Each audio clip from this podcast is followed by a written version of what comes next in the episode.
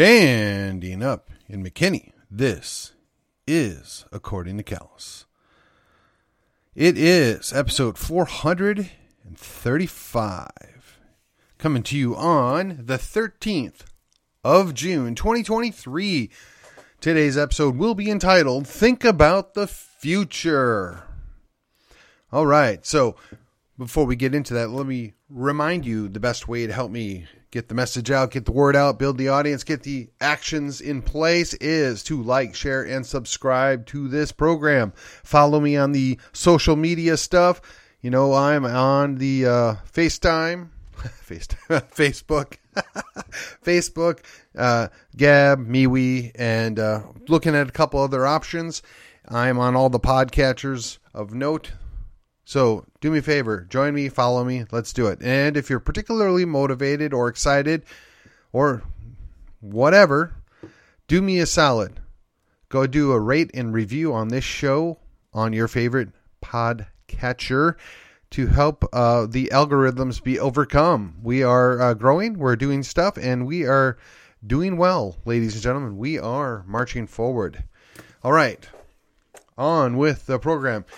It's going to be short and sweet. When you're thinking about the future, you have to recruit, you have to engage them, then you have to educate them, and then activate them. Oh, we're done. No, not really. Look, this is nothing new. This has been said in many different ways by many different people. It's how you build activists, right? But if you if you want to look at this, really and truly it's how you disciple people. Many people see politics as a religion. And it is in some ways a secular religion, as is government for that matter. I don't advocate that. I, I think it's a negative outcome for our life in general if we replace our belief in God with our belief in government. But there are large sums and quantities of people that have gone down that path, even as we speak. It is not a net positive. It is not the outcome that is best. You cannot replace the Almighty God with an Almighty government. The Almighty government will come back and bite you. Uh, I think it's Paul Harvey that gets credited with it, but I'm certain that he was quoting somebody else. Um, maybe Ben Franklin, maybe Thomas Jefferson, who knows. But basically, a government that is big enough to give you all that you want is also big enough to take everything away from you right? And that is a paraphrase, so if I didn't get it exactly right, forgive me. The idea being is be careful what you wish for. You, you might just get something that you didn't intend or that, that you didn't really want. My concern, right? You know, I, I'm Gen X, the last of the uh, wild ones in the generation, if you will. And we have our own children and we try and help them to see better and do better. And we want to encourage them to do better than we have and to protect and value what's left of liberty. But our big failure, our big moral failure, is we sent them off to the government education camps, otherwise known as public schools. And we expected them to learn the same kinds of things that we learned when we were there. Well, let me tell you, ladies and gentlemen, the schools are no longer there for that purpose. Again, we have to do better. We have to find options. When you're thinking about the future, you have to think about who's going to follow you. Now, some of us have one or two children, other people have five or six children, some have even more. Those children that grow to be adults are the ones that are going to replace them. And have we recruited them? Have we brought them in the fold? Have we taught them our values? Have we taught them their ideals?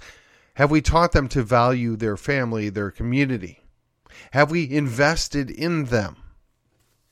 Part of doing that is engaging them and engaging them on a level that is where they're at. Now, the one thing that the Republican Party does not do well is marketing. We do not tell a story. We, we don't communicate well to the generations that follow us. I think mostly because it's run by people that are generally 15 to 30 years older than me, and they've lost touch with what today's day and age is all about. They think that what's worked in the past will continue to work now. They think that the normal progression will always occur that as you have children and as as you have a regular job, you're going to become naturally more conservative. You're going to become naturally more invested in your community around us. And by and large, that would be accurate if the entire system hadn't been upended, if everything hadn't been shifted and bent and contorted to a way that actually punishes those that seek achievement, punishes those that mm, had maybe some advantages and younger in age based upon where they were born or who their parents were. And this idea that we're going to level everything out, we're going to push equity only punishes those that perform. We, we, we as a community, as a, as a government, are rewarding mediocrity. Not meritocracy, but mediocrity. We don't want anybody to be truly good. We punish people that are truly good.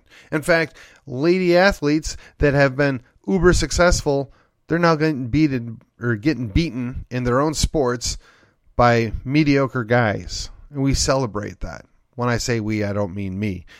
But our but our culture celebrates that. We we're destroying that which is feminine. We've already destroyed the masculine. So again, we're putting these younger generations in a situation where they can't understand what's going on around them. Nothing makes sense. There are no rules. And that's our job. Our job is to impress upon them what that means. That's part of the educational process, right? So we've engaged them, we've let them know we care, we're invested in what they become, and now we have to educate them. And how do we do that? Well, we have to teach them, for one, the real history. And when I say real history, I know this is kind of like a talking point on both the right and the left, right? They want to think they own what history is. But when I'm talking about history, I'm talking about warts and all. Talk about the good things and the bad things. The problem is, is when you're covering thousands of years of history, you can only hit the high points and you can only hit the quote unquote most important things that have happened in the last how many ever years or eons. And a lot of stuff gets chopped out. But when you do that, when you separate the dates, when you separate the location and the relative things going on that are directly related to those events, they have no concept of how it all fits together. They don't understand what the importance is and what the significance is to the larger picture. We're not doing them any favors, ladies and gentlemen. We're setting them up for failure, repeated failure, because if you don't understand how to avoid the current problems, you're only going to bring more upon you, right? They say that history repeats. They say that if you don't learn from your mistakes, all that comes into play here. It doesn't matter if it's 100% accurate, but what does matter is the principle stands. If you don't fix the current problems, they're going to stay. If you don't learn from your previous mistakes, you're going to do it more. If you don't improve the situation, periodically looking what can we do better, it just gets worse. But when we're talking about education, that means that they have to understand all the arguments. They have to understand right from wrong. Now here here's another thing, right? If you don't know the English language and you don't know the origin of the English language and you don't know the rules that are involved, you don't understand what a simple sentence means when you read it. Now as a guy that's finished college and has taken some postgraduate classes, in fact, studied education, I can look at some of these sentences and I'm like, "What?" It doesn't make sense because they're not written under the same rules. The the the rules change all the time. There's nothing consistent anymore. I mean, I, I tried to help my uh, daughter when she was in middle school with the math, but they came up with this new math, which honestly looked like crazy stuff. Now, it does work by and large. I've seen people that master it know how to do it, but it upends the whole process. It destroys the idea that if you just understand in I guess the phrase rote memorization comes to play here. If you just understand these basic truths, you can build everything upon this. It's the, they want to take away those basic truths, right? If there are no basic truths, then you can't build anything on it. And that's the net effect. Again, we're not educating. People don't know what happened in the past. They don't understand how things function. In economics, they're told they can't possibly understand when, quite frankly, most of it's very simple. When you look at basic microeconomics and how things work, and a transaction occurs when two people benefit from the exchange, that's how everything should be based. But that's not what happens. It gets warped, it gets manipulated. It's same thing with the money system. And again, these are a lot of complicated things that really are very, very simple. The basis behind them are simple principles or axioms that are always true. And if you should find an exception to the rule, that's it. It's just an exception to the rule. You know, the whole thing, uh, uh, I before E except after C, and then blah, blah, blah, gives you four or five potential other exceptions to the rules. So it is common practice that this is the process that goes in place, but in these instances, you don't do it that way. But we don't teach that anymore either. So if you, if you grow children, the, you bring up the next generation, you separated them from their past, you separated them from their present, they don't understand what's going on because you're feeding them with a constant melee of garbage and frivolous stuff. Like, for instance, 90% of what's on TV is worthless. That doesn't mean TV is worthless. It doesn't mean there's no good programming. It just means that if you pop your kid in front of a TV for 12 hours a day, you're going to get a mushroom, or worse yet, a marshmallow. If it doesn't beat them down into oblivion and make them feel negative and hateful of themselves and what our culture has done, it's just going to make them check out completely. There's nothing worse than a child that sees no future. When you want to talk about why people are suicidal, apart from the idea that they're completely separated from their community for large periods of time because, oh, they might get sick, consider the idea that we've told them that there's no future. The world's going to end in 10 years if we don't do X, Y, or Z, if we don't institute this next big government solution. Again, you're taking away their future. They don't know their past, their present is spoiled, and there is no future. Why would they want to do anything? Again, this is part of the education process. If we educate them, we show them a way forward, we show them where they came from, where they are, and where they can go. We offer them opportunities, but we have to be willing to work with them through them. We have to be willing to do something more than what we're doing. And I don't know what that looks like for you as an individual. I'm just telling you that that's the general realization of what's at play here is our friends on the left, our enemy, they're super good at destroying everything in front of them. And each time we build a new thing, they come in and destroy it if we do not defend it. And the problem, in my humble opinion, is the right, the conservatives, those that say they prefer liberty over tyranny, they don't defend the very things that they built. They allow their children to be polluted. They allow their community to be destroyed. They allow their government to work against them. We tolerate it time and time again. Why? Why do we do that? I think it's because we're fatigued. But again, the reason why we're fatigued is because we haven't been engaging the younger generations. We haven't educated those younger generations to get them involved.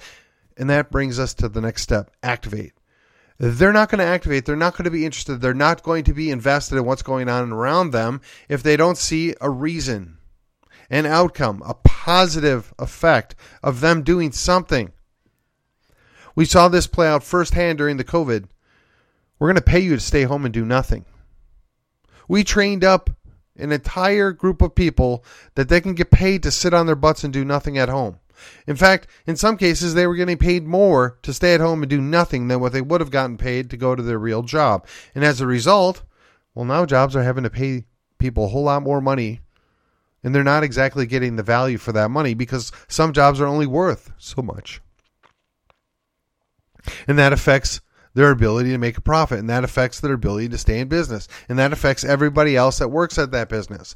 And nobody seems to grasp that that we destroyed the very thing that was making society work. Because we trusted people that ought not have been trusted. So now what does that look like? Right here right now Collin County Texas what are we going to do well if you look at the churches that are still doing well, and I know, I know, look, not everybody that listens to me is on board with this, but just it's an analogy. Go with me. The churches that are successful invest in their younger people. The churches that are successful are open. The churches that are successful actually do outreach stuff. The churches that are successful stand on truth and proper dogma, for lack of a better word, right? Their theology is solid. They stand on truth and they do these things according to that truth. And then when you look at the dying churches, right? It's because they don't stand for anything. Now, they may do the outreach. They may go out and be involved in their community, but if they're not bringing up those people to understand the why and the wherefore, if they're not pressuring people to do things, and by pressure them, that's maybe not the best choice words. My apologies. They're not impressing upon them the importance of what is being done. They're guilting them into it. Guilt is a fine motivator, but after a certain amount of time, when you can no longer assuage that guilt, you're going to do something else. They have to see the investment. They have to understand it's an investment. They have to understand that the payoff may be a generation removed. It may be in their own children or their grandchildren. They have to see and understand that that's what's at play. And the only way you can do that is have a multi generational effect going on here. Churches used to understand this. Churches used to have a vested interest. They used to do all these things. There are some that still do, but they lead by example. We should follow their example. But again, I'm not suggesting, God forbid the Republican Party supports theocracy, or God forbid the Republican Party sees themselves as a replacement for religion, but the same precepts, the same principles, the same actions could be used and are similar enough that we should be learning from them. How do you grow a church? By investing in the people around you in your community. How do you grow your political affiliations? By investing in the people around you. But they have to see a value. They have to understand that it's beneficial to be involved. You can't go around allowing people to pretend that you hate them because they don't agree with you. You can't go around working with people and leave them with the idea that you're not interested because you might disagree about something. You know, the very same mm, progressives that dominate many of the mainline churches, they are always talking about sitting down, having a cup of coffee, discuss our differences. How can we work this out? What agreement can we come to? And they do that for the left all day long. And then they punch the right. Now, I've talked about this briefly on Monday we got to quit punching the right. We got to work with the right. Now, look, there are plenty of good people that are to the right of me that they just need to be talked to. They need to be treated as an equal. They need to be shown that, well, I understand where you're coming from, but maybe that reaction isn't quite 100% on. I go with you there, but eh, that's maybe a step too far. Or have you considered that you maybe this, this, or this? But we're also on that team. We want these people to engage and join us and help us. And then when we go address the people in the, the moderate middle, right? They're they're largely with us. They don't want the crazy lefty stuff. But when we treat them like garbage and the lefties are welcoming them in, what do you think's going to happen? How do you fix anything? If you're thinking about the future, we have to resist we have to push back. I have zero desire to see the boot stomping on my face forever. When you're thinking about the future, you have to decide to invest in both your family and your community. You have to decide that right now, the things of right now are less important than the things of next week or next month or next year. And I know that's a major challenge because that's certainly not the society we were raised in. I mean, Gen X, we, we love our consumerism. We love being able to go to the store and pick something up right now. Or even better yet, I can sit at home and order via Amazon and it shows up in my house without me having to do anything other than walk to the front door. That's all great and well and good. But when that story stops, when the show is over, then what are you going to do? If you don't impress upon your own children the value of work, the value of investment. What do you think is going to happen? Somebody needs to be able to go out there and know how to work the city's plumbing. Somebody is going to need to be able to go to the power plant and operate it. Now, I know that they've got AI and robots that can do a lot of that stuff. Sure. But what do you do when those break? There's always going to be a human component. There's always going to be some effort. Now, hey, maybe, maybe we get to the point 10 years from now, well, we only have to do 15 or 30% of the work that we do now to, in order to maintain the same standard of living. Well, that's great. But there's always going to be somebody that just can't do it. There's going to always be the exceptions to the rules. But when we write our rules to accommodate and to reinforce and protect the exceptions to the rules, we then alter the rules. They become null and void. What I'm suggesting to you is we need to respect those rules. We need to respect what works. We need to understand that there's a certain value to a man marrying a woman and having multiple children and investing and living in the same house, in the same community, and building up around them and being involved in their church or their other community organization of their choices beyond that. There's a value there that gets lost. And if you're not willing to invest in that, you're not willing to do that, you shouldn't be surprised when the wheels start to fall off. If you can't maintain your society, your society will crumble.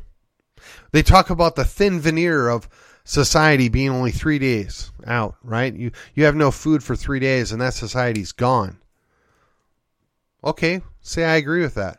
I actually can't find any fault with that thought process. But what are we going to do to make sure that we don't run out of food? If nobody knows how to grow it, nobody knows how to process it, nobody knows how to deliver it. These are all problems that are easily solved by being involved with the next generation by being willing to do something to invest in long term returns. But we don't do that. Why? Why are we so, so short sighted? Why are we so quick to check out or to push away or to not engage? I'm here to tell you from where I sit, if I'm still sitting in this uh, lovely city of McKinney, Texas, five years from now, I will count my blessings. I don't know the whys and the wherefores, but I have my doubts. I really do. I mean, look, in my perfect world, we push through a uh, a vote on Texas, right? I know it's not a Texas Tuesday. We're thinking about the future here. And while I'm on this topic, we push that through and we get our vote and we, we look forward to how can we succeed as an independent country? What do we need to do in order to make that happen? Now that may happen in two to five years. But in that time period, there's going to be a whole lot of changes, a whole lot of maneuvering, a whole lot of uh, jogging for power. Hmm?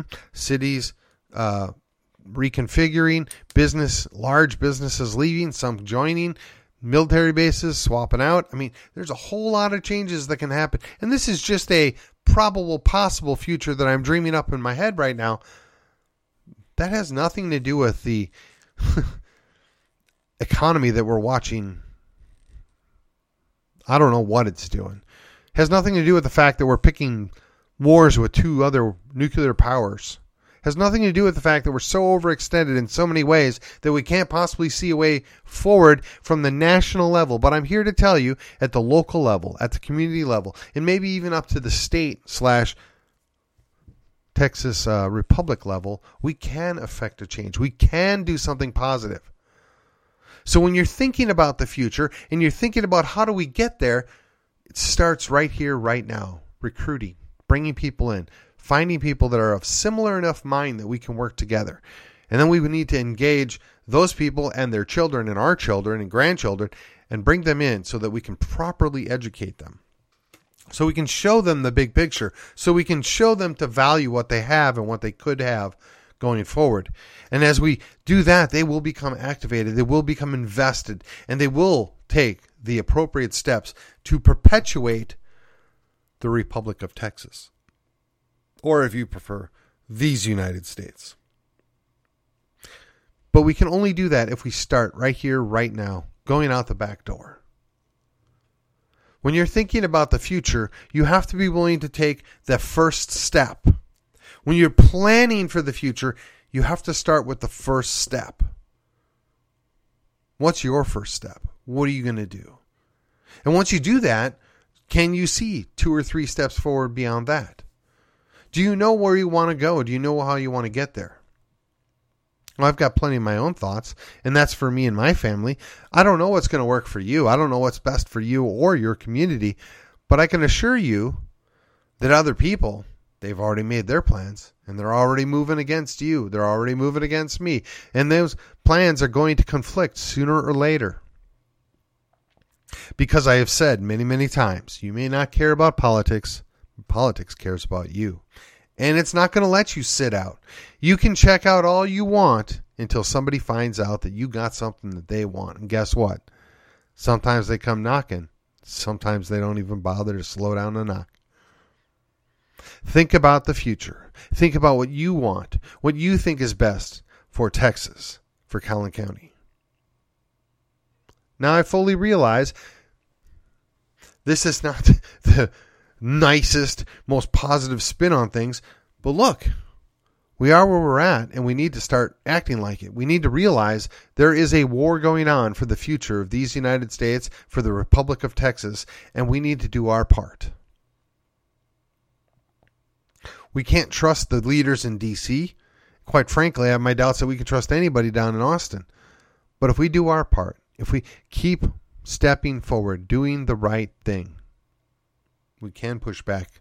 We can hold back the tide. We can divert it would probably be a more way, a more appropriate way to explain that. You can't stop the tide, but you can divert it.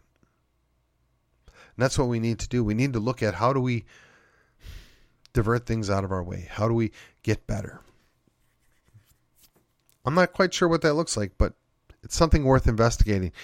Take the time out, invest in your own self, in your own family, in your own community. And guess what? I'll be back and we'll talk about this and so much more every day going forward. And with that, I will see you on the other side.